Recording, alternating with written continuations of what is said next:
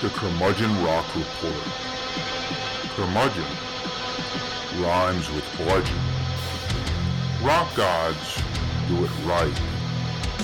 So do rock nerds. We're here for the rock. 1965, 2021, doesn't matter. Crude, rude, yet somehow sophisticated. Welcome. Enjoy the show. So Arturo, man, how you doing? I'm doing very well. It's very hot out here, uh, here in South Korea. I'm in my air-conditioned man cave. Um, Oh, but uh, man cave. Yeah, yeah. Oh, okay. Yeah, I, I I guess that's a good description, seeming how you still have all your action figures and all your music books and and all of that. Folks, you don't get the benefit of seeing what I'm seeing, but uh, it's uh, it's a lot of fun. So.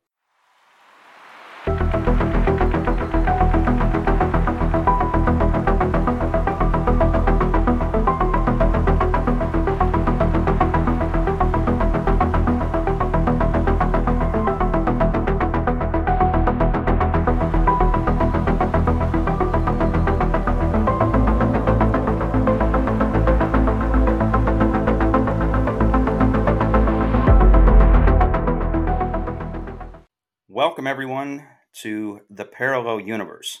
What's the Parallel Universe? Uh, really, anything you want it to be, but in our construct, it's where the good music is actually played on the radio, and there's still such a thing as bona fide rock stars, and not like, uh, you know, uh, mysterious and uh, enigmatic rappers. No, we're talking like the real rock stars. or still Di- roam the or- earth. or Disney starlets like uh, Olivia Rodrigo. Oh, oh, okay. That that that's a subject for another day. Let's not pick on uh, Olivia Rodrigo. Uh, clearly, she does not live in the parallel universe. She's living in the normal universe, which is why we don't cover her here. But uh, so the concept is, if we still had rock stars, and if Arturo and I were pre uh, Clear Channel radio programmers, what would we be putting on the air? Hmm.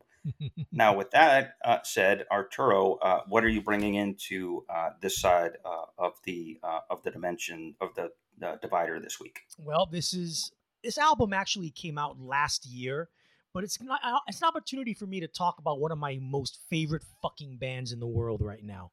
And the name of this band is Metz. Capital M, capital E, capital T as in Thomas, capital Z as in zebra. And uh, their new album or newish album, Atlas Vending. Now, back in the early to mid teens, when retro 80s synth pop was the sound de rigueur in indie rock, this trio from Toronto fucking blasted out of the gate with two explosive, abrasive slabs of grinding, churning guitars and throat throttling bass that made wimpy acts like MGMT and Tame Impala irrelevant almost overnight. Uh, the two albums in question, their self-titled debut from 2012 and the follow-up, simply titled Two Roman numerals from 2015, recalled the nasty, noisy sludge of the Jesus Lizard combined with the emotional and cathartic pull of early Bleach era Nirvana. With two of the 30 best rock albums of the past decade, in our curmu- curmudgeonly parallel universe, they would be one of the biggest, most respected, and most loved bands in the world. Anyway, after their disappointing third album, Strange Peace, in 2017, which saw them take their noise fests to like really off putting and disappointing musical extremes, they bounced back last year with Atlas Vending. Their second album's intimations and hints of melodies and sing along choruses finally come to a much welcome fruition on this album, which with each listen seems like a turning point record for them.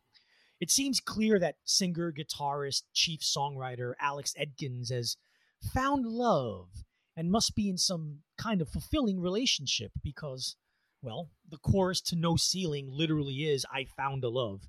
And it's not being ironic. Uh, th- this kind of optimism permeates through other tracks, such as Draw Us In and Blind Youth Industrial Park. However, if you love the full on aural noise assault of Metz's earlier classic albums, you also won't find much for wanting here. This is clearly not the safety zone of Green Day or the Foo Fighters we're talking about. Okay? The guitars and bass still roar with unmitigated ferocity, and drummer Hayden Menzies still pounds the living and unliving shit out of the drums like Dave Grohl used to. Uh, Atlas Vending is a lesson to all bands out there that expanding your lyrical and sonic palette doesn't mean you have to wuss out and stop rocking out. One last thing this album actually peaked at number 69 on the Billboard album charts, which to me is pretty astounding considering how abrasive and subterranean this music is. I guess there are a lot more people out there singing the praises of Metz, not just me. Then again, with YouTube and all the streaming and pirating going on out there, it doesn't take that many actual sales of records to chart highly these days. Well, that was that was I going to say. You got to take Billboard, uh, uh, Bill, Billboard's uh, rankings with a grain of salt these days. Yeah. Because I mean, who the heck knows how you count things anymore? I mean, if you Yeah. if you're doing like traditional sound scan kind of things, it's Yeah. like number one record, uh, you know, by uh, what, Weird Al with like six thousand copies. you know, yeah, I. So, uh, for me uh, this week, I'm kind of going uh, in an opposite uh, direction. Yeah, of- way of- opposite. from from Metz. I guess you could say way opposite. Although in some cases, you know, I mean, it's it's not uh, it's not blast off like Metz is, but this is uh, more quieter and more artsy, and uh, it's kind of a uh, meeting of the uh, uh, modern avant-garde, sort of modern Americana uh, um, pads or minds. Uh, and uh, this is an album uh, by Matt Sweeney and Bonnie Prince Billy called Superwolves. Now, a lot of our listeners will probably be excited to hear about this because back in 2005, uh, these guys uh, set the Brooklyn uh, and uh, other uh, uh, towns uh, indie uh, record stores on fire with the uh, the album Superwolf. And so here's the uh, the skinny on these guys. Now, Bonnie Prince Billy, of course, for mo- uh, many of you know, is the actor and artist Will Oldham, and that's his uh, nom de plume. Uh, he's uh, from Louisville, Kentucky, and he has made a uh, career, at least musically, of taking a, a surrealist poetry bent and putting it to Appalachian uh, influences and Celtic influences and other country and folk uh, influences, but the Appalachia thing is is the heaviest uh, one uh, for him. And you know, very uh, very dark in some respects, very surrealist, very outlandish in some ways. You know, with his with his lyrics, and it's just very a lot of violence and sex that come together, and a lot of uh, spiritual and Christian uh, uh, references too. Now you put him with Matt Sweeney, who is, in many respects, one of the most interesting uh, and grand indie darling guitarists of the last 30 years. A lot of folks will remember the band Chavez from the mid to late 90s, which is about as art rock as it got back then. And Sweeney uh, is he's prodigious in his uh, guitar skills uh, and very uh, very melodic, very angular, very uh, razor sharp arpeggios and arrangements as a lead guitarist. His closest brush with fame was being in a band with Billy Corgan and Jimmy Chamberlin from the Smashing Pumpkins called Zwan which uh, somehow survived a couple of years after Smashing Pumpkins fell apart the first time uh, back in the early aughts. And so these guys, uh, they're out there, uh, you know, kind of the darlings of their own corners of the, of the world, uh, the indie rock world, and they had become friends. And then uh, an idea was born. This, this is for Superwolf, where Sweeney was saying, "Hey, you know, well, why don't, why don't you write me some lyrics? And I'll take those lyrics and then I'll write the music to them. and then we'll trade the tapes or we'll trade the recordings back and forth, and, and we'll go from there. And it really is this this great uh, this great record where uh, they were kind of meeting each other in the middle in terms of uh, in terms of their uh, music, in terms of the melodies, um, how to bring the lyrical concepts to life, and just a really strong record that actually does bash the heck out in a couple of spots, but is mostly uh, guitar and voice and and harmonies. And so uh, they came back uh, during the pandemic, although I guess this has been in the works for a few years. They came back together and essentially did the same thing. And so instead of calling it Super Wolf Part 2, which would have been awesome, uh, they went with the more rote Superwolves. And and so again, you know, the same exercise. Matt Sweeney writes all the music, plays all the guitars, and uh, Will Oldham, uh, Bonnie's uh, Prince Billy, uh, writes all the lyrics and uh, sings all the melodies. And you have here a very, very intriguing record. And so you've got some really menacing uh, tunes like Make Worry for Me, which uh, is really uh, designed to uh, be stalker chic. with its imagery of a predator, it's almost like the wolf uh, uh, announcing uh, her, his presence before he gets to grandma's house. it's it's really kind of intriguing. And then you've got a lot of other interesting stuff going on there too.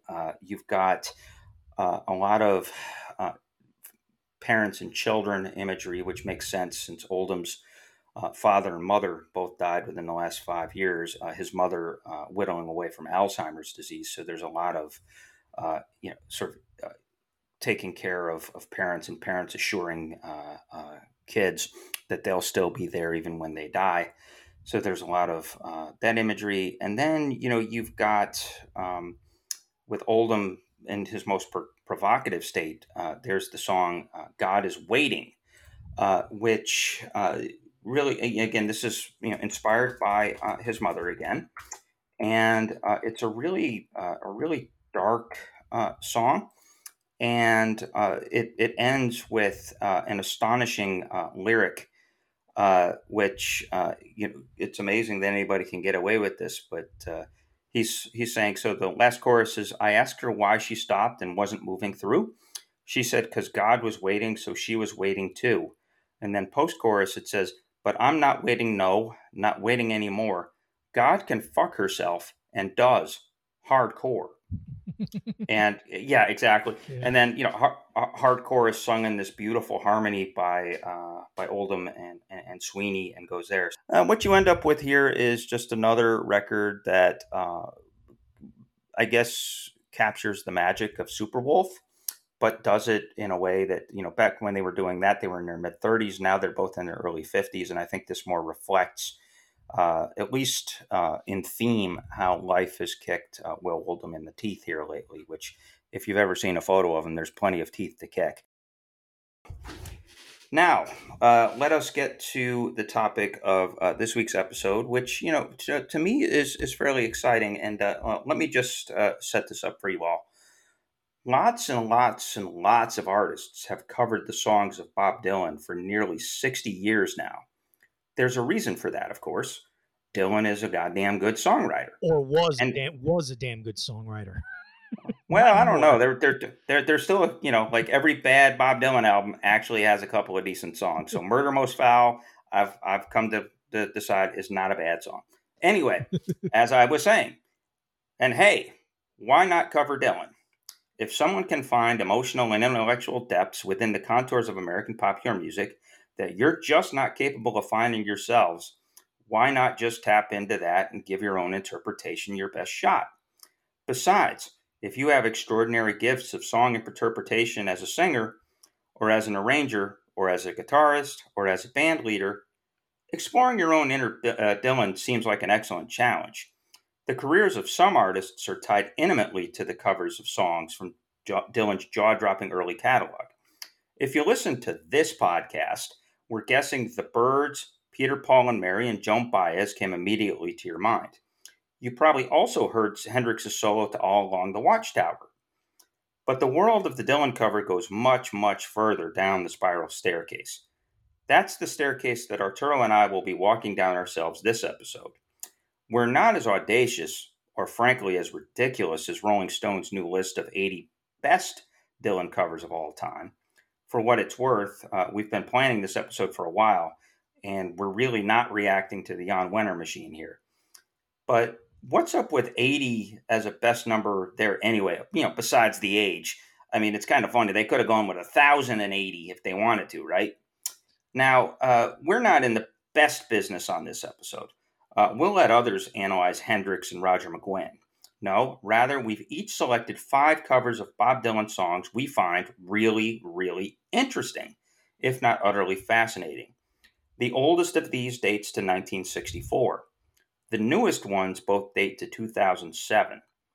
We could give some love to Chrissie Hynde, who just released an album of Dylan covers in May. Yuck. But yes.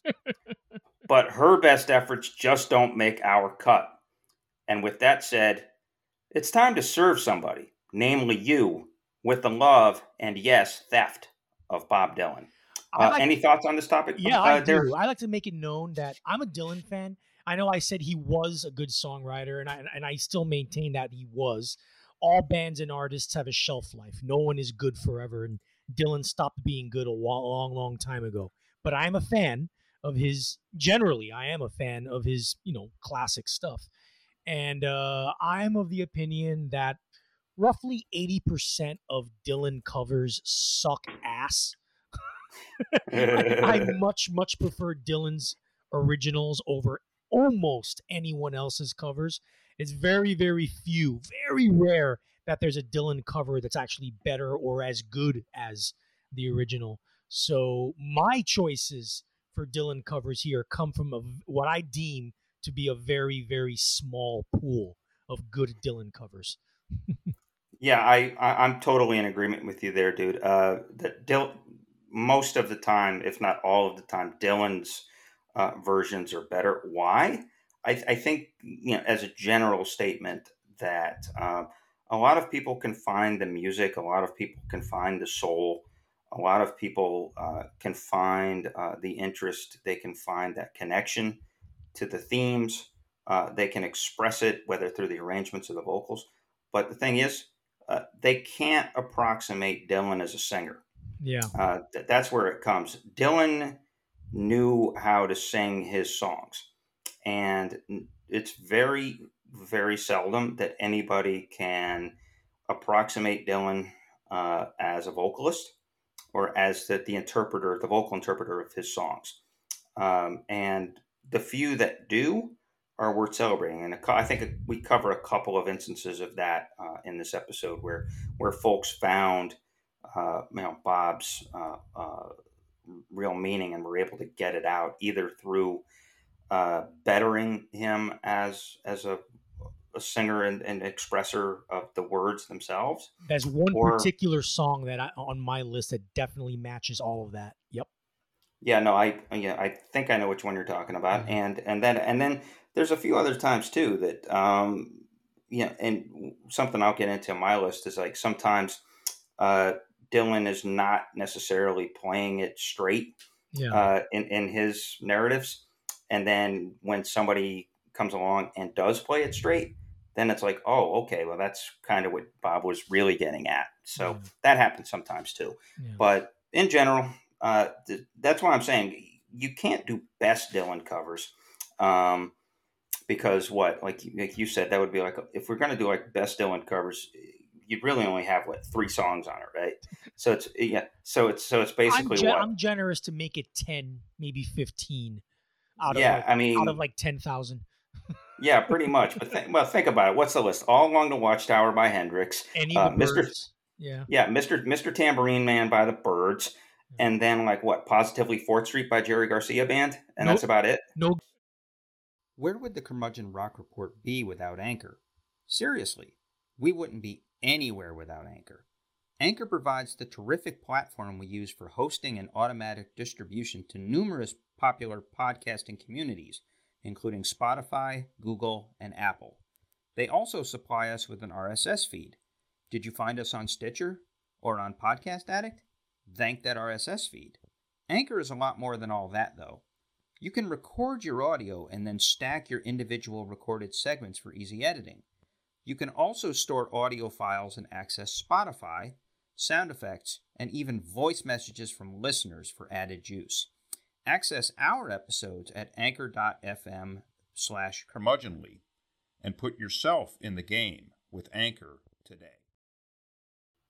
Okay, so uh, let us now uh, begin our foray into the love and the theft of Bob Dylan songs.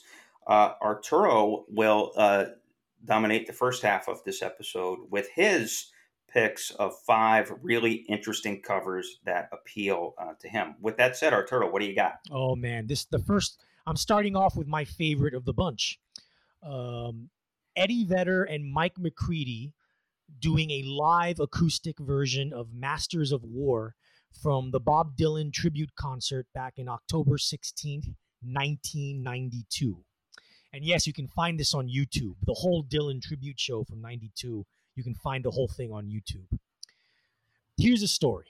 To celebrate Dylan's, at the time, 30 years of being in the music business, a whole slew of bands and artists, mostly of the older baby boomer generation variety, gathered to pay tribute to The Bard. It was filmed and recorded as a live album that was released the following year. Now, amidst the usual and expected baby boomer cocksucking fest, uh, the absolute standout and most riveting performance of the whole night was an acoustic performance by the lead singer and lead guitarist of a young, then up and coming band called Pearl Jam. Eddie Vedder and Mike McCready, with help from the Saturday Night Live band's G.E. Smith on mandolin, performed the song. But it is Vedder's passionate vocals that deliver a masterclass of interpretation and phrasing. Now, tons of people have covered Dylan throughout the years, but and, and we, Chris and I, you and I, we spoke about this earlier about how tough it is to cover Dylan because only Dylan can sing like Dylan. But there's another aspect to it, and it's the lyrics. And not everyone truly gets and understands Dylan's lyrics. Yes. A lot of artists can interpret Dylan's words in their own way and reflect that in their cover versions, and that's fine. That's all fine and good. In fact, most of the time, that's what happens. However, there's something to be said for understanding the songwriter's intent and what the song is really about, what the author is trying to express, and getting it. And in this version, Vedder truly gets with a capital G. He gets Masters of War's anti war and anti greedy, corrupt politician polemic the way Vedder stretches out the syllables, his intonation, and just the overall unbridled passion he brings to the performance reflects what Dylan must have actually felt while he wrote that song in late 1962 during the Cuban Missile Crisis. Uh, by comparison, Dylan's original version, as great as it is, is pretty emotionally subdued compared to you know the the the, the onslaught Vedder puts in this in this song. Um, it was a star turn for a singer who would go on to be the supposed rock voice of his generation and one of the greatest singers of his era. Like we all knew Pearl Jam was a great band. When Vedder sang this song and just blew all the other baby boomer assholes away, okay, no, this guy's a fucking star. and there we go. yeah, uh, well, it's interesting you, you mentioned that Dylan sounds subdued on his version. I, I would not say that. I think that I think it's one of his angriest songs. Oh, he's not subdued and, compared to Vedder. He's subdued. Oh, okay. I I I, I get it now. Yeah. I mean, because the interesting thing about this is, uh, I still go just barely with Dylan's version here. Me too, me too. But but yeah, I I love Vedder's passion in this version. Yes, oh, absolutely, not lacking in the passion. And then when he uh, when he uh, you know, says uh, that line about you hiding in your mansion. Yeah. Uh, the uh, Vedder's phrasing and growling of mansion is like the most, oh man, uh, chills down the spine Yeah. uh, inducing. And so it's, he really, really taps into it. Uh, but Dylan really just hangs on every single word with an enunciation and a clarity Yeah. uh, that really just makes that riveting. And it's just him and just the acoustic guitar. And, uh, you know, it's interesting, like you said, Vedder, that was a star turn. And I think that that was about the time when, uh, you know, a lot of folks were not taking uh, Pearl Jam as seriously as Nirvana Yeah. uh, when they first broke out that first year. They were seeing. I remember there were some critics that were kind of derisively referring to Pearl Jam as this era's uh, big country or uh, this era's cheap, this era's cheap trick. Yeah. Uh, and I think that with it was with efforts like this where you said, you know, uh, Vedder's like uh, 29 at the time and McCready's like 26, and they're coming. I- and this time Vedder's 27, 27 or 28, I think. Yeah, no, he's yeah, he's he's 20, 28, pushing 29. Um, but yeah, because he's um, as far as I know, Vedder's like older than most of those guys. Yeah, Um, I, I'm looking on Wikipedia now. Vedder was born in late 64. Oh, okay, I got you. So yeah, so he's he's there. But anyway, you have these young guys, and they go in and they just blow everyone away. Although I will say this, uh, I've always enjoyed that show uh, in some respects. Yes, there's some crap on it, but Neil Young was phenomenal on Oh, that yeah. show. Yeah, he was. Uh, yeah. Ju- Just the the version of just like Tom Thumb's Blues on that. Uh, yeah, Chrissie Hynde is actually pretty good with "I Shall Be Released" on that, and so it was it was a very good, very faithful, uh, very uh, reverent and in, passionate uh, tribute to Dylan. Uh, although, I mean, it could have done without like seven or eight guys uh, taking turns on my back pages. Yeah. It's just just like okay, it's just like wankery. Where uh, I always kind of figured it was because it's like seven or eight of them, and they're probably all just hanging out with their guitar off until it was their part to, to solo. Yep. Uh, that's the only way it would have made any sense, you know. yeah, like you know, eight eight guys pretending to jam out to not the most lead heavy song in terms Yeah. of the verses. So, Right. what are you gonna do? All right. My next uh, uh, choice of from that very small pool of Dylan covers that I like, I have dragged this one out, and it is PJ Harvey, another 90s rock icon, doing Highway 61 Revisited from her classic 1993 album, Rid of Me. Now, Rid of Me is not only one of the best albums of the 1990s, it's one of the greatest rock albums ever made, period. In fact, she has a few albums that deserve that accolade. Um, her version of the title track from Dylan's classic 1965 album begins like several of the songs on Rid of Me. It's slow, tense, ominous guitar strum with Harvey's vocals oddly sounding like they're coming from a faraway transistor radio.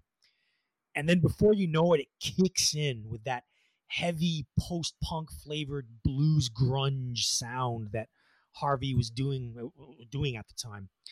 Slow, fast dynamics punctuate the song, and Harvey's delivery of Dylan's surrealistic imagery matter more than the words themselves, as they're sung with the reckless abandon that the mood of the song requires. I, I, I'm a, I love this album and I love this version. Chris, I know you don't like it. Yeah, I well, no, the album. Uh, if you took this off, it would be just about perfect. Um, I mean, let's just put it this way: PJ Harvey has two of the best songs ever uh, written in the rock and roll canon about the male libido on this album. Yeah, Uh, yeah, Man Size and Fifty Foot Queenie, yeah. and You uh, bend over, Casanova. Yes. Uh, yeah, exactly. And it just uh, so there's a there's a liberating uh, sort of uh, anti-feminism, I guess you want uh, you would want to call it, or it, it's a really provocative record. But nah, this this just doesn't do it for me. I mean, it's just I, I think it's it's more clever and just more of it's it's more of a shtick um, than than it is anything else. Like you said, it's got that sort of nihilistic. Um, uh, bang out grumbling uh, uh, uh, treatment. But I don't know. I just uh, and obviously it doesn't come close to uh, what Dylan was doing. You know, I mean, it's it's really a lark by Dylan. Yeah. And you know, and obviously the way it's played on the record with the little blues piano and and all of that kind of gives that away. And so, you know, taking a lark and turning it into this like super dark, uh, you know, uh, you know, your your time is coming uh, thing. It just kind of, eh, I don't know. It's a little too pretentious and a little too like just uh, distorted uh, for me. And again, I, I think it's the only bad mark on the entire record. Otherwise, it's fantastic, and it, you know, PJ Harvey deserved her uh, her indie stardom and her uh, profile back that back there in the 90s. Pretty much from 93, everything she did from 1992 to 2000 was almost perfect. And uh, this right here is the almost. No, no winking on this next one. This is the 13th floor elevators doing their version of Dylan's It's All Over Now, Baby Blue, titled just Baby Blue in this version, from their 1967 album Easter Everywhere. Hmm. Obviously, here we go way back to the psychedelic 60s for one of the grooviest, and especially considering the elevator's reputation at the time, one of the most understated of Dylan covers to come out that decade.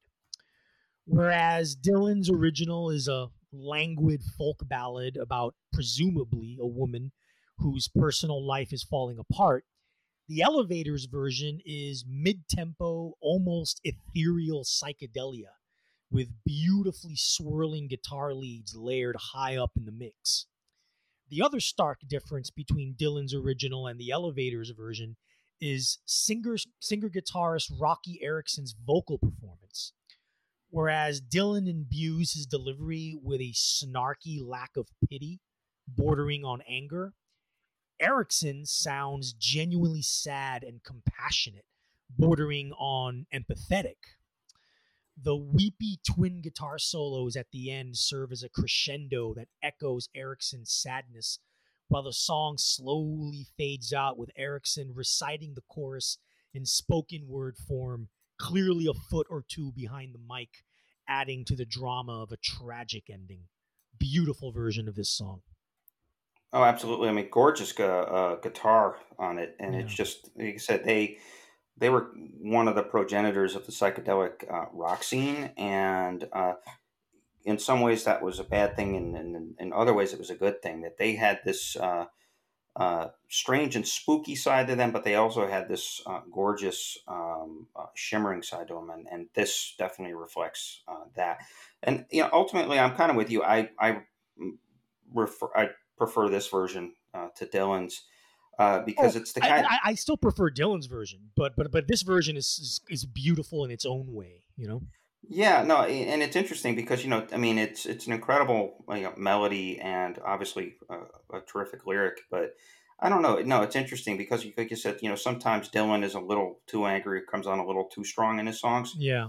Uh, where maybe he ought to play it with a little bit more melancholy right uh, th- than he does and so you know the elevators capture the melancholy uh, here and and it's interesting though because um, you know as i kind of said in the intro that you know if you can't get there yourself you might as well uh, uh sort of hang on to bob's coattails. Yeah. Uh, and that's kind of what's going on here too because th- this is by far uh, the most artistic and the most disciplined cut from that record the easter everywhere record. Yeah. Uh, you know, everything else is kind of a mess. I mean, come on, when your founder's an electric jug band uh, or electric jug player, uh, which which is pretty cool, but it doesn't come anywhere near the word discipline otherwise. Um, so, like I said, th- this uh, was a real kind of a, a, I guess back then for a lot of people must have been a curveball, but they they hit that curveball out of the park, and uh, it it really is just gorgeous uh, yeah. especially the guitars. And th- and the next one's a pretty is a very pretty version. This is Thea Gilmore doing "I Dreamed I Saw Saint Augustine" from Songs from the Gutter in 2002. Thea Gilmore is a British folk rocker, and she's known for having done some really affecting, resonant covers of some heavy duty classic rock heavyweights. Throughout the noughties, she tackled Van Morrison's Crazy Love, she did an awe-inspiring take on John Fogerty's Bad Moon Rising, and she did the Clash's "Train in Vain." One of the highlights of this, her best album, from you know, I think it is from 2002, is her mesmerizing take on Dylan's "I Dreamed I Saw Saint Augustine." Her deep, not quite baritone, but nonetheless dreamy voice is, and I think, the perfect accompaniment for a musical backing of echoey, twangy country rock that wouldn't sound out of place on a Cowboy Junkies album. It's always interesting to hear women do Dylan songs simply for the gender role reversal dynamic and what that does for both the mood and the feeling behind the lyrics. So yeah, I'm a big fan of this version. Chris? Yeah, I, I, I am too. I actually, uh, she, uh, I think you know that she did. She covered the whole album. Uh, oh, she, she, did the, she, did the whole John Wesley Harding album. Really? Yes, yes. Uh, she she actually released it. I think it was in 2011. She released. Oh, wow. uh, yeah, I I was listening to it earlier, and it's it's an entire uh, track for track uh, cover of John Wesley Harding, and uh, it's really really strong. Like you said, it's in that same vein. Uh, my personal favorite is also uh, "I Dreamed I Saw Saint Augustine" from this record, but the uh, but it's kind of up and down. If you compare it to the original, then you know obviously she's she's a, a fantastic singer, uh, lots of soul. I think that she really captures some of the guilt uh, that is in that's thematically in the strands of "I Dreamed of Saint, Saint Augustine" for sure. But yeah, there's some misfires on that record too, like the version of Frankie Lee and Judy Judas Judy Priest Judas Priest Judy is, Priest. yeah, not not Judy Priest, Judas Priest. Uh, no, her her version it's a little uh, it's a little off. It's you know because like Frankie Lee and Judas Priest is like the ultimate like you know it ha- you know nobody else but Dylan can pull it off.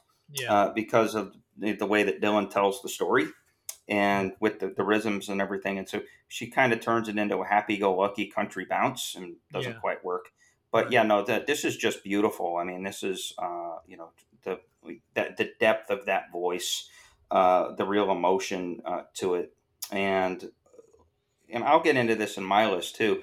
It it, it really is interesting when uh, when you hear uh, a woman uh, sing these sort of confessional or um, personal or visceral Dylan songs, yeah. because in some ways it unlocks that emotion that much that much more or at least it makes it clearer that that that's the emotion Dylan's going for.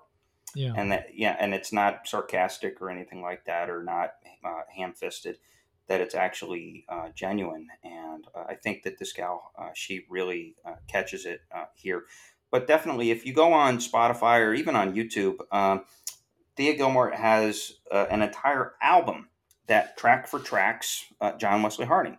What's it called? She actually calls the album John Wesley Harding. So she's not, you know, she's not being cute. She's saying this is my version of Bob Dylan's John Wesley Harding album, and it's very, very good uh, for the most part.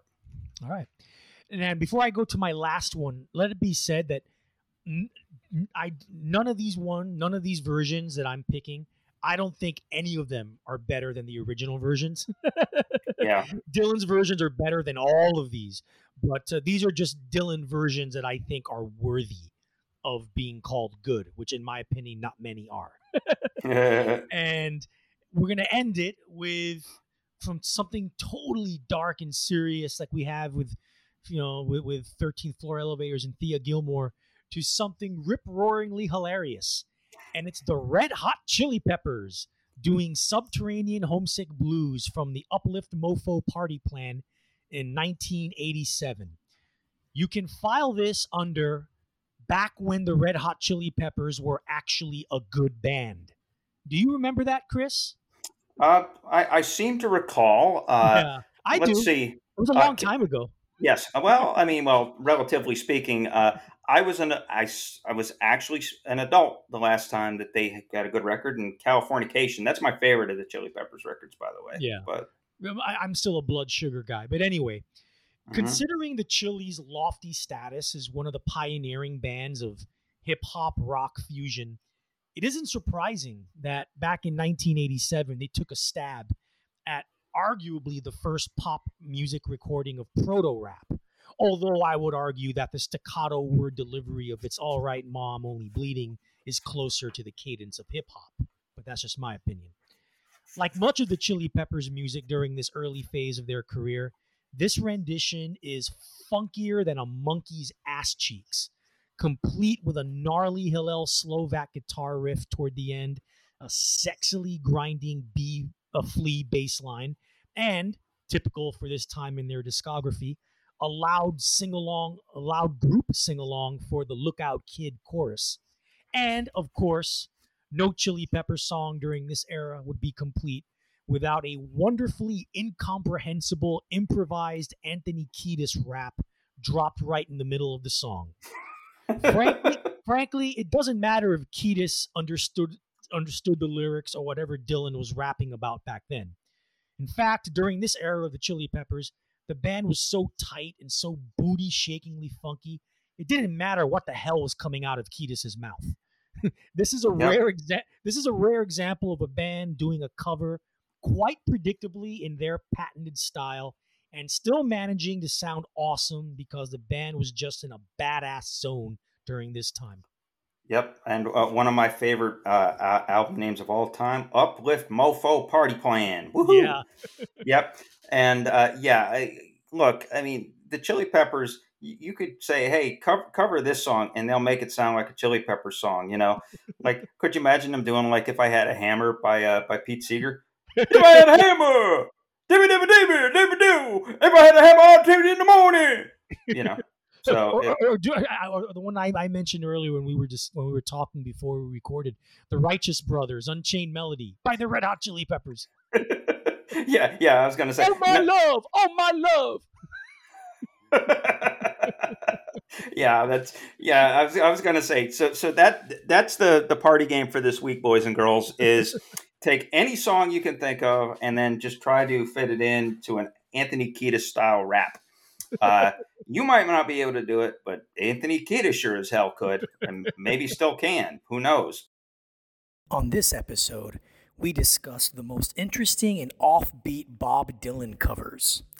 On the next episode, we go from one Minnesota music legend to another, plus a much less talented pedophile from Indiana. That's right, after much teasing throughout many episodes, we finally deliver the first installment of our long awaited analytical slash debate series, Prince versus Michael Jackson. These guys were the two towering behemoths of 1980s pop music. They were the most commercially successful, aside from Madonna, the most musically innovative, the most artistically influential, and the most stylistically iconic musicians and pop idols of their era. Their influence and importance transcend their time and have continued to impact multiple generations of artists. We clearly, Chris and I, clearly have our favorites. Tune in to the next episode of the Curmudgeon Rock Report to see where you fall in in the debate. Email us at curmudgeonrock at gmail.com, or you can follow us on Twitter at, at curmudgeonpod.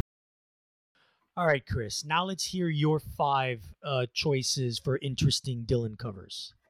Okay, so, you know, as we kind of said at the, the beginning uh, of the episode, that anybody that tries to say best uh, Dylan covers uh, is a fool. Anybody who tries to say, "Oh, I'm going to try to find a bunch of Dylan covers that are better uh, than the original," that's kind of a foolish mission. And so, for me, it was okay. Let's find five songs or five covers of Dylan songs that are really interesting, or are really evocative, or have a very sharp uh, contrast uh, to the original uh, that makes them or puts them higher on a pedestal.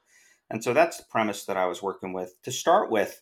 So back in 2007, uh, Todd Haynes, who's one of America's best filmmakers and has been for a long time, uh, released an, uh, a movie called I'm Not There, which professed to be uh, based on or inspired by the life or lives of Bob Dylan. It's, Uh, ba- it's basically taking the all of Dylan's characters and archetype personalities that he put Yes. out there in the '60s and extrapolating stories out of that that aren't quite true. It's like Yes. an impressionistic Dylan. It's not a biography at all. It's it's more like a movie about Dylan characters more than Dylan himself. Correct, and yeah, and, and a lot of it is it's it's looking at um, the the identities and the tropes and the themes and all of that, and kind of putting it through like a kaleidoscope uh, and giving it that sort of of, of treatment.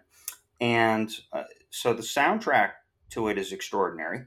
Uh, the whole thing is is Dylan covers by lots of interesting artists. Um, uh, I guess an honorable mention goes to the Ballad of a Thin Man by Stephen Malkmus and the Jicks. Uh, that's kind of an interesting uh, uh, dispatch, but I'm going to focus on one that I just find really, really fascinating, which is a version of Going to Acapulco by Jim James and Calexico. Now, the original uh, uh, song, Going to Acapulco, uh, came out in uh, 1975 as part of the basement tapes. And as I understand it, recorded in '67. Yes, it was recorded in 67 and uh, the album was released in 1975. Now, as I understand it, this song was actually tacked on at the last minute or came out, was tacked on, you know, in a second uh, release. So it almost didn't leave the station, which would have been too bad because it's a really, really great song. and ostensibly and pretty um, thinly uh, is about uh, a visit to a prostitute down in Mexico, or the idea of the excitement of going down there to have a dalliance uh, uh, with a prostitute, and um, but it's it's this sort of uh, it's got this great melody with Rick Danko doing the background vocals, and you know Garth Hudson with the with the organ, and you know it features the uh, wonderful but relatively creepy uh, verse and then chorus where it says, It's a wicked life, but what the hell? Everybody's got to eat. And I'm just the same as anyone else when it comes to scratching for my meat. Going to Acapulco, going on the run, going down to see soft gut, going down to have some fun. Yeah, going to have some fun. So, you know, ultimately, when when you look at the with this song, it's really not a celebration at all. It's more sort of a um, sordid uh, tale and a tale Yeah. of somebody that's that's really gone off the, the tracks. But the way that It's, Dylan, it's ba- yeah, it's basically my life sucks, and I'm going down to Acapulco just to get anything to get my mind off my, my Yes. all- off the shit stew that I'm living in right yes, but uh, but here's the thing: Dylan in his version sings it as almost a, a in a celebr- maybe ironic, but in a celebratory tone.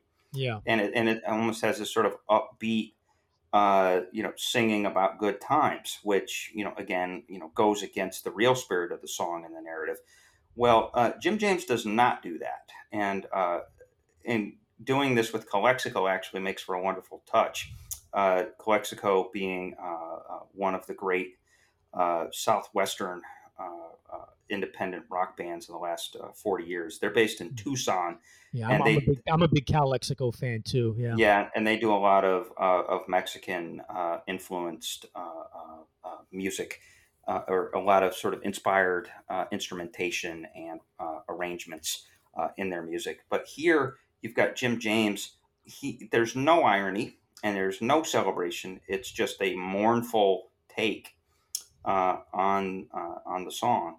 And he leaves no bones that this is really just sort of a sad transaction, and that's what it is. is It's it's a transaction, but it comes from a very sad uh, moment uh, of life. And he's backed by Calexico, which they add uh, in the horns.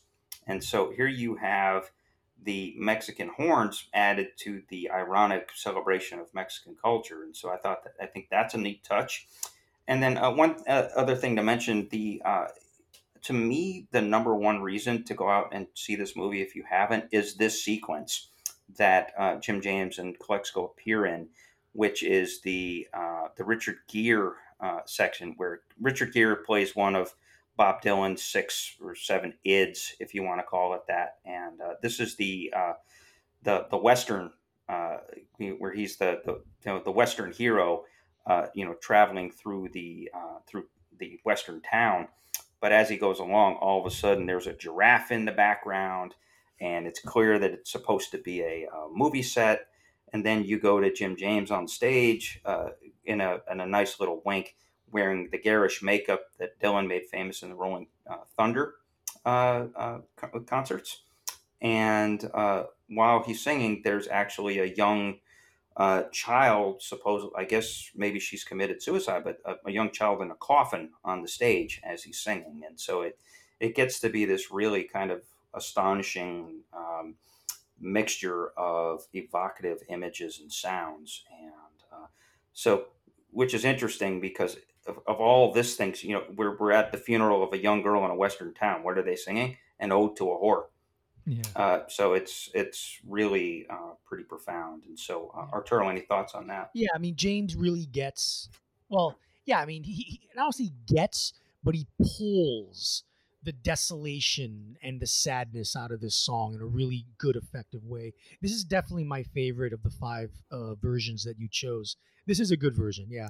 It, it, and and, and in some in a weird way, it is kind of faithful to the original a little bit because you could totally hear the band. You know, mm-hmm. um, oh yeah, band the band. You could totally hear like this is the arrangement is not unlike what they would have done with this. Right. Yeah. Well, and the interesting thing is, is there's really not that much of a difference between Dylan and James's vocals, um, uh, in terms of the quality of the vocals and the way yeah. they sound. But there's just a matter of that uh, that interpretive uh, uh switch up by James to right. play it straight as opposed right. to you know having that little bit of uh, dickish glee right. in the voice that, that Dylan had. So uh, interesting stuff. But we're checking out, and especially uh, the "I'm Not There" uh, soundtrack. It's it's everywhere where you can find it. Uh, uh, anything, and like most records these days, just do a YouTube search and you'll, you'll exactly. find you'll Why find it. money. Yeah, exactly. Money? Go on YouTube. Yeah, you're, yeah. You're, you're already paying a lot for your internet connection. Don't pay hey, anymore. Hey, hey, the uh, you know the Curmudgeon Rock Report now has its official uh, tagline. Hey, why pay money? yeah, so, so that's what we're all about, boys and girls. Yeah. So okay, so for the next one, uh, and so this is this is an interesting uh, uh, juxtaposition if you think about your early '60s history. On the left, you've got Bob Dylan, who's you know the white boy from Minnesota playing the folk the folk god. And on the right, you've got Sam Cooke, who's you know one of the great uh, black soul singers of all time, who kind of basically was able to mix uh, gospel and R and B vocal traditions, and basically uh, turned it into what we now know as soul music. Uh, now, Sam Cooke uh, was an interesting case. Uh, he is by this point, you know, in well, Dylan had done Blowing in the Wind, obviously, in 1961, and it had become uh, a big time anthem in the anti war movement and in the civil rights movement. It's this sort of ultimate, um, uh, you know, uh, fighting from behind or fighting from underneath uh, anthem. And Sam Cooke, uh, I guess this really had a profound uh, effect on him. Peter Guralnick, the, the wonderful author who by the way, is my dream guest for this podcast down the road. Uh, Mr. Guralnick, if you're listening, we want you on here. Uh, but he wrote a biography of Sam Cooke about 15 years ago called Dream Boogie. And uh, on page 512 of Dream Boogie, uh, it's uh, talking about Sam Cooke uh, and his mindset coming off the march on Washington. and him basically talking to a friend of his, and the book says, uh, paraphrasing a little bit, but it says when he first heard "Blowing in the Wind" on the new Freewheelin' Bob Dylan album that his friend had just given him, he was so carried away with the message and the fact that a white boy had written it that uh, he told his friend he was almost ashamed not to have written something like that himself. And uh, from that uh, came the inspiration for Sam Cooke to write "A Change Is Going to Come." Uh, that's the good part of this story. The bad part of this story is the actual cover of Blowing in the Wind that Sam Cooke included on his classic uh, live album, live uh, you know, Sam Sam Cooke at the Copa, uh, which is recorded in 1964 at the Copacabana uh, in New York City. And this is Sam Cooke is the ultimate showman, which is another way of saying that uh, this is uh, Sam Cooke, uh, you know, being the uh, the glitzy uh, song and dance man for a wide audience. And so, what you get, not just with Blowing in the Wind, but through the album, it's this very Vegas worthy kind of schmaltzy big band treatment of a lot of songs. Like If I Had a Hammer is one of those. That's why it was on my mind. This Little Light of Mine, which is the old you know Negro uh, spiritual that Alan Lomax first caught, is on here, but it gets the same treatment. You know, kind of like this jazzy swinging, you know, almost like uh, something Dean Martin worthy. And so Sam Cooke is caught up in this, and he gets and he gives "Blowing in the Wind" that schmaltzy, weird kind of shuffling treatment in music yet at the same time, the vocals are incredible. I mean, with that, you know, that rasp and that passion that uh, that Cooke sang with, he really uh, he blazes his vocals with the conviction uh, that the song actually holds, and so it's a very it's a very weird listen because if you're if you're listening to it casually, you're just hearing this like boogie woogie uh, early '60s like uh, lounge act basically. Uh, but then when he gets into the whole, you know, yes, and how many years can a mountain exist it was washed to the sea? Yes, and how many years can some people exist before they're allowed to be free? Uh, the way he yelps that and cries some of that out, and the beats that he finds in that, uh, really, uh, you know, give do justice uh, to the song for the record, no one will ever do a better version of Blowing in the Wind than Dylan. Uh, that's, I think, one of his single best recordings and one of his best vocals in his entire catalog. Uh, but, you know, Sam Cooke, uh, you know, found uh, the blackness that was, it, or in, he found inherent blackness uh, in Blowing in the Wind, and he gives it a great vocal treatment here, if not uh, a, a great musical treatment. What do you think, Art? my uh, feedback here will be very short and brief. I think this version sucks. um, uh, like I'm not into at all this the snappy cabaret Showtime schmaltzy Sinatra arrangement, and I think uh, great vocals like Sam Cooke was a great singer, and uh, great vocals can only go so far. Uh, yeah. in trying to uh, save a turd sandwich of a song. So moving on. Uh, yes, now this, yeah, exactly. Yeah, take my wife, please. So now here here's the uh, kind of a different take on the same dynamic. Uh, black men covering uh, uh, white man Bob Dylan songs, uh, and now in this case, uh, it gets more interesting because what we have is we've got the epitome of phony gospel as rendered by an actual bona fide legit gospel guy. And so here we're talking about Pop Staples, the patriarch of the Staples singers. Uh, Pops was an OG. Uh, he's born in Mississippi in 1914, which means he's coming up, you know, at the formation of the Delta Blues. And, you know, Mississippi in the 1920s, 30s, 40s is kind of like, you know, that is the um, kind of the gestation of uh, modern black music where you're getting gospel, you're getting blues, uh, you're getting a lot of that. And like a lot of other people, Pops and his family found their way to Chicago. There was this big migration that happened. Uh, you know, oddly, but it's true that a lot of uh, uh black folks from Chicago, uh, that you know, blacks in Chicago, they have their roots in Mississippi, um, and so Pops, you know, get, he gets this good career. Uh, eventually, most of it is gospel and most of it's low key but then there's some r&b and some blues and some pop and they eventually get famous so at the end of his life pop pops is in his 80s but he's still thinking he has a lot to say and he still has a lot of energy and uh, he does this version of gotta serve somebody uh, which some people i think already included would argue is one of dylan's worst songs uh, it's Dylan's worst period. His obnoxiously self righteous Christian period. Fuck that. Yeah, I yeah I I know. And look, got got got to serve somebody, isn't it? I, I happen to love the lyric. I think the lyric is is is really silly, but it's got really silly verses and a really profound chorus. Uh, so pops, uh, interesting story here, and I'll just make it short. Uh, so he uh, an album came out in 2015 called "Don't Lose This." Uh, Pops was working on a bunch of stuff the last couple years of his life. Uh, Got to Serve Somebody's actually a live song that features him and his daughters. I think that was tacked on, but he had all these uh, half recorded. I think it was like basically just him and his guitar. Uh, a bunch of songs, that, and he wasn't able to get them out because he had a fall at home and had a concussion and died a few days later in 1998. Well, this album comes out in 2015. It was a combination of Mavis Staples and Jeff Tweedy. Yes, Jeff Tweedy from Wilco and his son Spencer.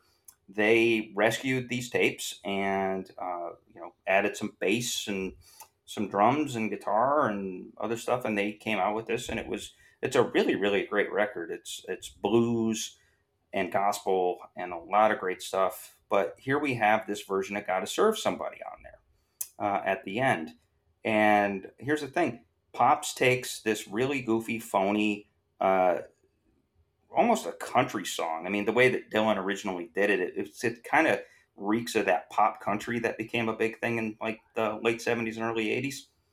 And he takes that and he gives it this nice little, like, what would you call it? almost like a rock back and forth. It's like kind of this uh, uh, almost jaunty take on this. It's looser and it's uh, sung it's sung with real intent rather than an ambiguous intent or because you know when Dylan did that back in like you said it was obnoxious.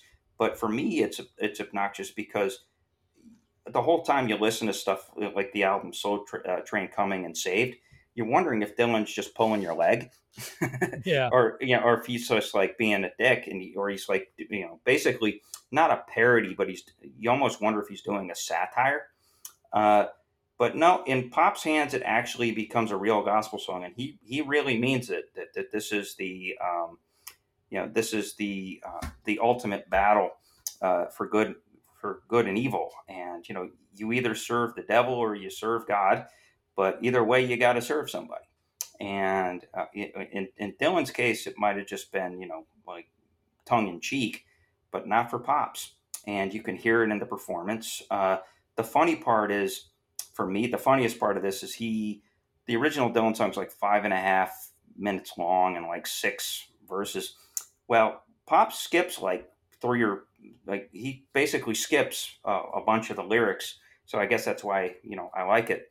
But uh, he comes back in uh, after a solo with the the song's goofiest, most famous lines is you know uh, you can call me Bob or you can call me Zimmy and uh, that that's where pops comes right back in to the song on which I for whatever reason I find hilarious.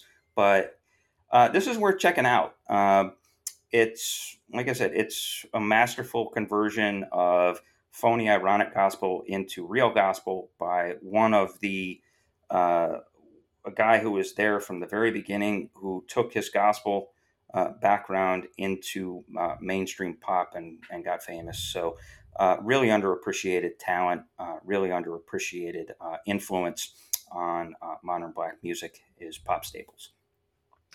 Yeah, Pop Staples is great. Um, was great, you know, the, the late Pop Staples. And uh, as far as this version is concerned, I just give it a one big fat eh. You know, in the end, it's just a gospel preacher telling me to believe in God. Fuck that. I'd rather listen to his daughters. Okay. Now, now, now, we're going to go to an actual female singer, another female singer doing a Dylan song. Chris? Yeah, yes, we will. So, uh, Neko Case, uh, who's one of the more fascinating uh, artists of the last uh, 20 years in, uh, in rock and what we know as alt country. So, uh, this is her cover of Buckets of Rain from a live album she did from Austin City Limits in 2007 called Live from Austin. So uh, Neko Case, uh, she is from Western Canada, specifically British Columbia, and has made a career. It's a, an, an interesting dichotomy. She's known from two places. One, her phenomenal uh, solo career. She's a uh, a country uh, a country singing chanteuse uh, of the highest order. Uh, wonderful voice, wonderful interpretive gifts, and just a really great song, you know, songwriting voice. In other words, she just you know, she plumbs into her depths really well. But the other way that mo- a lot of people know her are, is from her work with the New Pornographers, which she's only like a um, an ancillary part of. that's really A.C. Newman and Dan Bejar and but you know, it's her singing on that, which is just great, some great harmony singing and all that. So very talented uh, uh, woman uh, and very uh, soulful uh, singer. And this is another one of those instances, like Art was talking about, that it's always interesting when women take on Dylan. Uh, in this case, it's really interesting because you're talking about Buckets of Rain, which is how Dylan ends uh, arguably his masterpiece of masterpieces, Blood on the Tracks, otherwise known as the I Just Done Lost My Woman album. Uh, you know, his his uh, his uh, lament over uh, over getting uh, divorced, and and so there's just you know a lot of a lot of imagery in here. You know where you know I've I've been meek and hard like an oak. I've seen pretty people disappear like smoke. Friends will arrive, friends will disappear if you want me, honey baby, I'll be here. Uh, so it's this uh, really, uh, it's a song about longing uh, and and loss uh, from a male point of view. But then Neko takes it in her hand and makes it indescribably feminine in her in her translation. It's just this real, like the um, the heartache is just dripping uh, from her vocal, and you know she does a very, it's a it's an efficient take. It, it, it's not you know her version. It's only it's only like two and a half minutes, three minutes long uh, in concert, but it's just a really gripping uh, uh, take on this. Just really resonant, uh, uh, resonant voice, and you know the way she interprets it. Um, it you, you can just feel the. Um, there's almost like a. Um, uh, there's more of a melancholy. There's not really an anger it's melancholy and it's confusion too. I mean, I think that there's really a, a, a confused pain. Uh, if you even in the original, just from from the lyric, it's like all of a sudden I've been left here, and what now? What the hell am I supposed to do? Uh, and I think that Neko uh, captures that very well uh, in her version too. And th- and that's an album we're checking out too. Is that you know the Live from Austin record? That uh, she's a really dynamic uh, live performer and just an incredible singer. So I definitely recommend that. And uh, Buckets of Rain, uh, one of the great feminizations of Dylan you will ever hear. Yeah, this is a good version. I like this version. Uh, musically, it's very faithful to the original. Yes, musically it is. Speaking, um, it, the, the difference is all in the vocal performance for sure. Yeah, and uh, you know, I actually prefer this one because I think that it's it's a little bit reverent, but I've always kind of had a thing that's always bugged me about buckets of rain, and you'll laugh at this, uh, uh Artie, is it just me, or does Dylan with his guitar line quote Mungo and Jerry's in the summertime? It, it could be, yeah. It, it, wouldn't surprise me if that, I mean that song was, was a few years older than uh, than Blood on the Tracks, but uh, it wouldn't surprise me if Dylan actually was, you know, slyly, yeah, kind of making fun of Mungo Jerry in yeah. the summertime. yeah, and, and so and if, if you go back and you listen to that guitar line, I swear to God, that's Mungo and Jerry's in the summertime. It's and it's Mungo and Jerry. It's Mungo Jerry. Oh, I always it's, thought it was Mungo and Jerry. No, it's one guy. Okay, but I, I, I thought I, I, thought it was Mungo and Jerry. No, it's one guy. It's not oh, Tom oh, and on. Jerry, Mungo and Jerry. It's just Mungo Jerry. Oh, it is Mungo Jerry. Okay, yeah. I'm looking it up. Oh, okay. Well, hey, at least that that that's not as bad as calling the uh, uh, singer, uh, the guitarist from Blind Melon, Prince. So you you got you got to give me some slack. Uh, you got to give me some slack there, you know. So on that note, that's the Neko Case portion uh, of this list, um, and like again, wonderful, wonderful version of Buckets of Rain. Right. And now uh, we've saved the the most intriguing entry on this list, I think, uh, for last. Uh, I know that we spent some time earlier in this episode goofing on Rolling Stone's efforts to do the best. So it's worth mentioning that this one is number four on uh, on their list of the best, uh, which surprised me because I wouldn't put oh, mama. Yeah, I wouldn't put this on on a list of best anything, but if you want to make it uh, on a list of most interesting Dylan, uh, Dylan covers, this might be number one. Uh, so this is Elvis Presley doing a version of a relative Dylan obscurity. Uh, Tomorrow is a long time. Uh, and interesting story here. Uh, this is uh, from 1966, and the song appears on the soundtrack to one of you know, basically Elvis did uh, the same movie over and over again for eight years, and this is one of his. Uh, it ends up on one of the soundtracks to his movies, the movie uh, Spin Out. It shows up there, but it was recorded as part of the sessions for his gospel album, How Great Thou Art, uh, which I find kind of interesting that uh, there was this attempt maybe to sneak that into the um, into the gospel uh, record. But to see, this is really really interesting because this is uh, you know Elvis doing what Elvis does is he just a, a masterful uh, vocal performance of of the song, really kind of capturing the heart uh, of the song and the wistfulness uh, of the song, and in, in just really uh, wonderful uh, vocal. But the arrangement is a really strange, mystical, but ultimately great choice, which is almost like this swamp laden. Uh, uh, not pedal steel, but it's like this like this acoustic uh, guitar that seems like it would be from like a back porch jamboree in like Metairie, Louisiana, you know, and it has this shuffle. Uh, Elvis's version goes on for like six minutes, and so it has that this acoustic uh, blues uh, like little uh, minimal riff that defines the shuffle through uh, through the whole uh, the whole take, and so it's Elvis doing Elvis via a song where Bob is definitely doing Bob.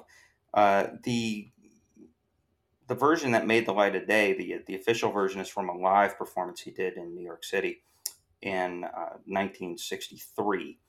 And you know, again, this is another one of those uh, breakup songs or laments or whatever you want to call it, uh, where there's real emotion, where uh, you know Dylan is really in in his you, you don't really feel it as much. It's almost like a folk uh, ballad, but in Elvis's hands, uh, you definitely feel the uh, uh the heartbreak, even with that backdrop. And so it's again, it's a strange juxtaposition, but uh, it's a wonderful listen. Uh, I'll, I'll, give it that. The more I, again, getting ready for this episode, I probably listened to it 10 times. And man, did that grow on me. It's like,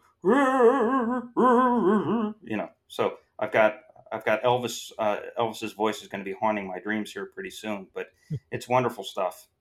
Yeah, the, I'm not the world's biggest Elvis fan, but I'll admit this is this is a pretty pretty nice version of a of a Dylan song. Um, it, it kind of it kind of makes me angry because this is the kind of music Elvis should have been doing throughout yeah. most of his career instead of the schlock that he was involved with that that the Colonel put him through. Yeah, this is the kind of shit Elvis should have been doing. Like I, I've always said, man, you know, if, if you think about what kind of like Elvis, like once he got out of making movies and got back to performing live, like mm-hmm. it would have been great if just like Creedence Clearwater Revival would have been his backing band. oh yeah, John and just have John Fogerty write songs for Elvis. That's what Elvis should have been doing.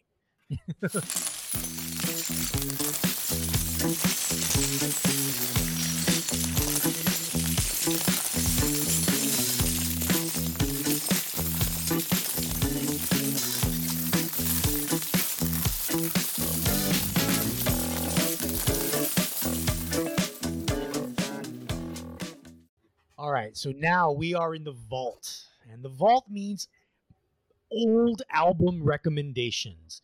Albums from as far back as we want it to be 50s, 60s, 70s, 80s, 90s, even, even the noughties, which was now 20 years ago.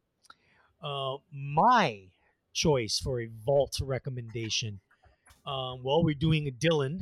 Uh, Dylan is a 60s icon, so I'm going to do an album from the 60s and this is by a garage rock band called The Monks and their only album, Black Monk Time from 1966, like I said. Now, here's the premise five American GIs stationed in Germany, or back then West Germany, form a rudimentary garage rock combo. Over time, said garage rock combo evolves and releases just one album that, through word of mouth, becomes one of the key touchstone influences in both punk rock and the unfortunately titled krautrock, thereby influencing multiple generations of indie and alternative bands. Does this sound far fetched? Maybe, but this is exactly what these guys did in the mid 1960s. The story of this album begins in 1963 in the small German town of Gelnhausen, which is where the members of the band met and were stationed at a small U.S. military base there. Calling themselves the Torquays, T O R Q U A Y S, lame name, uh, over the next year, they would play rock and roll standards in pubs and dive bars frequented by drunken servicemen and all kinds of riffraff.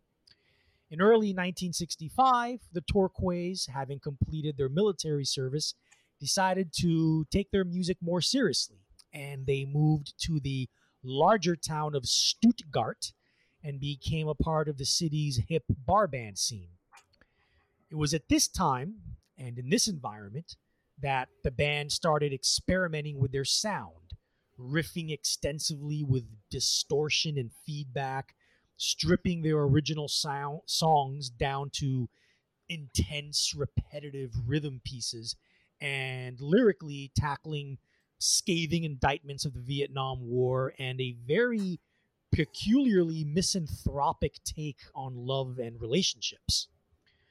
Upon getting a small German management team behind them, the band underwent a radical image makeover, choosing to dress up on stage as Catholic monks, even shaving the top of their heads in the traditional monk style tonsure and wearing ropes as belts, and re- renaming themselves, well, the monks.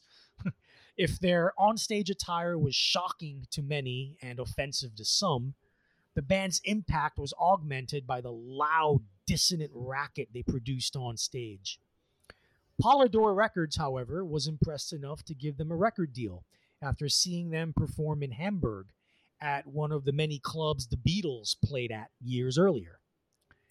Recorded in a studio in Cologne in late 65, the album was released in March 1966 because of the abrasive nature of several of the song's staunch anti Vietnam War messages, Polydor refused to promote and distribute the album in the US. Things didn't fare much better throughout continental Europe, where, through constant gigging and promotional activities, the band's confrontational image and music got positive critical reviews, but not much in terms of concert attendance and commercial sales. By the time that the epical year of 1967 rolled around, the monks were in dire straits. To expand their appeal, the band reluctantly delved into soft pop rock with slight shades of psychedelia. The result was the single Love Can Tame the Wild, which predictably tanked and did nothing. They opened for Jimi Hendrix in May of that year, but by that time, the band's lack of success and sellout attempt led to a lot of inner band conflict. They disbanded later that year. Now, throughout the years and decades, though, their one shot of glory, Black Monk Time, has seen its stature and reputation shine via the admiration of rock connoisseurs and record archivists.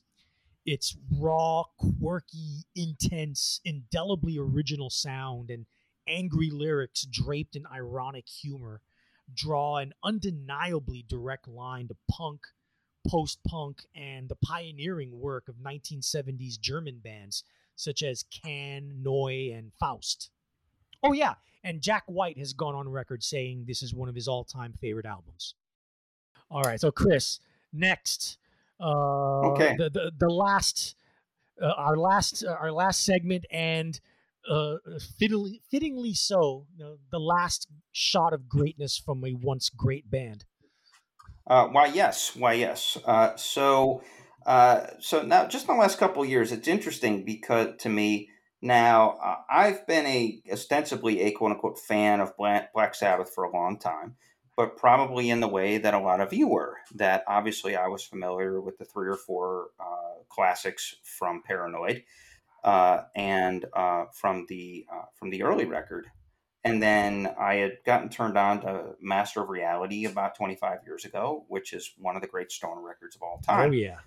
but then, uh, but from there, it's okay. Now I didn't give it much thought, and you know, they've Sabbath has the rest of this catalog, and you know, we all know that uh, Ozzy eventually they all were wasted, and Ozzy was the most wasted of the four, and eventually got his ass fired. Uh, and so I didn't really find much of an incentive to uh, explore the rest of the catalog until about three years ago. And then I was like, well, what is it I've been missing? And that's when I came across uh, this, which I guess you could call late period Sabbath. I mean, they did. I, I would say mid period. This is mid period. Yeah, I guess you would say. Well, late period with Ozzy for sure. Um, and this is the beginning of the end, I suppose. So this is uh, from 1975, and this is uh, the Black Sabbath album Sabotage. Uh, really, really, really great record. It just, yeah. you know, there's not much to really say ab- about it other than it just rocks. And it's in a way it's surprising because with their albums number four and uh, Sabbath Bloody Sabbath, uh, you know, they had been experimenting uh, with a lot of stuff with keyboards, with balladry, uh, with uh, sort of, you know, like think about with with stuff like um, uh, this stuff on Sabbath Bloody Sabbath with you know a national acrobat and all that kind of stuff. and almost like it gets this kind of like wacky, uh, uh, not just not necessarily psychedelia, but it's it's like they're trying their hardest not to be the Sabbath that was so awesome on Master of Reality. Yeah. And so now we get the sabotage, and I guess they finally they at least for this album, they kind of said, ah, fuck that. And they just went back to being just this awesomely mighty guitar riff driven band. And it's just this, the album just hits really, really hard. I mean, it starts with the song Hole in the Sky, which is just this just banger. And, you know, there's not a whole lot of nuance to it. It's just like, okay, yeah, it's, uh, it's just really, uh, really intense. And then you get uh, well, well, I would say it's it's a more artsy version of what they were doing in those first couple records, where you would get like the seven minute songs with like four different riffs and like all these sections, like think like fairies wear boots or anything like that. But here it's a little bit artsier. Like you get uh, my personal favorite song on it is "Symptom of the Universe." That's mine too. Which just absolutely rocks balls. Yeah but then it has these like really interesting sections in it where it just kind of you know all of a sudden gets really noodly in the mm-hmm. middle with the uh, with the solo that has this really kind of echoey uh, uh, sinewy uh, um, uh, guitar uh, soloing by by Iommi and and then it ends with this really kind of nice coda uh, with you know kind of just a nice uh, mid uh drum beat by Bill Ward and acoustic playing by Iommi with uh, Ozzy uh, doing like his best like I guess blues singing or soul singing or whatever you want to call it. Yeah. And you know I've I've seen some academics say that that a song like this is kind of the beginning of what, what we can call thrash metal. Mm. Or, or speed speed metal. I yeah, because this, this definitely predates Motorhead by a couple of years because Motorhead yeah. Motorhead released their first single in '77. Their first yes. album, I think, was '79. So yeah, yeah. this this is before. I mean, I think I think Lemmy Lemmy Kilmister was still in Hawkwind at this point. Yeah, and so so you're getting this kind of like chugging kind of uh, wacky kind of like all over the stuff, like three or four part uh, kinds of things, and and there's a couple of instances where it's even uh, more pronounced uh, than this on this record.